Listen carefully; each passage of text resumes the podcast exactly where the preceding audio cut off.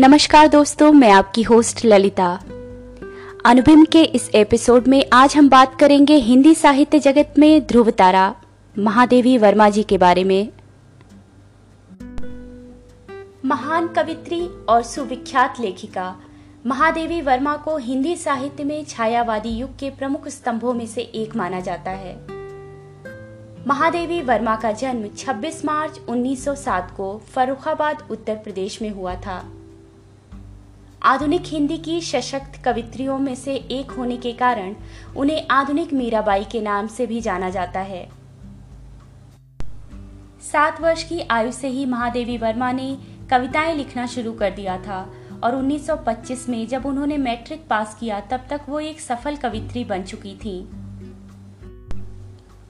1932 में जब इन्होंने इलाहाबाद विश्वविद्यालय से संस्कृत में एमए पास किया तब तक उनके दो कविता संग्रह निहार और रश्मि प्रकाशित हो चुकी थी।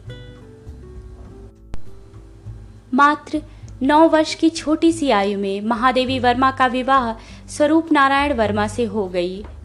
महादेवी वर्मा जी को वैवाहिक जीवन से विरक्ति थी।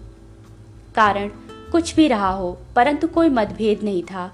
सामान्य स्त्री पुरुष के रूप में इनके संबंध अच्छे थे। महादेवी वर्मा का संपूर्ण जीवन एक सन्यासिनी जैसा था। जीवन भर शीशा नहीं देखा, सफ़ेद वस्त्र पहने और तख्त पर सोई। इन्होंने प्रयाग महिला विद्यापीठ के विकास में महत्वपूर्ण कदम उठाया, जो उस समय में महिला शिक्षा के क्षेत्र में क्रांतिकारी कदम था। 1923 में महादेवी वर्मा जी ने महिलाओं की प्रमुख पत्रिका चाँद के संपादन का कार्यभार संभाला। उन्नीस सौ उनतालीस में इनके चार प्रमुख कविता संग्रह, निहार, रश्मि, नीरजा और सांदी गीत को एक काव्य संकलन के रूप में प्रकाशित किया गया, जिसका शीर्षक यामा रखा गया। महादेवी वर्मा को काव्य संकलन यामा के लिए ज्ञानपीठ पुरस्कार से सम्मानित किया गया। इसके अलावा इन्हें साहित्य अकादमी पद्म भूषण और पद्म विभूषण से भी सम्मानित किया गया।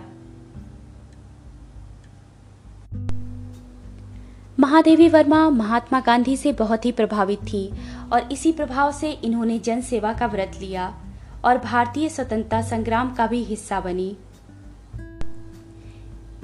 इन्होंने नैनीताल से 24 किलोमीटर दूर उमागढ़ नाम के छोटे से गाँव में अपना एक घर बनवाया था और इसका नाम मीरा मंदिर रखा।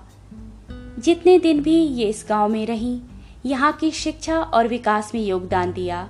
अब इस घर को महादेवी साहित्य संग्रहालय के नाम से जाना जाता है। महादेवी वर्मा ने अपना अधिकांश समय उत्तर प्रदेश के इलाहाबाद में ही बिताया। 11 सितंबर उन्नीस सौ सतासी को 80 वर्ष की आयु में इनका देहांत हो गया। महादेवी वर्मा ने साहस और दृढ़ता के साथ महिलाओं की शिक्षा और विकास के लिए आवाज़ उठाई। ये सामाजिक रूढ़िवादिता की प्रखर आलोचक रही हैं। इनके अतुलनीय सामाजिक कार्यों के कारण इन्हें महिला मुक्तिवादी और समाज सुधारक भी कहा जाता है। तो चलिए सुनते हैं महादेवी वर्मा की एक अनमोल रचना, आशा। वे मधुदिन जिनकी स्मृतियों की धुधली रेखाएँ खोई। चमक उठेंगे इंद्रधनुष से मेरे विस्मृति के घन में। झंझा की पहली नीरवता, सी नीरव मेरी सांधे, भर देंगी उन्माद प्रलय का मानस की लघु कंपन में। सोते जो असंख्य बुद्ध से, बेसुध सुख मेरे सुकुमार, फूट पड़ेंगे दुख सागर की सिहरी धीमे स्पंदन में। मूक हुआ जो शिशिर निशा में, मेरे जीवन का संगीत। मधु प्रभात में भर देगा वह, अंतहीन लय कणकण में।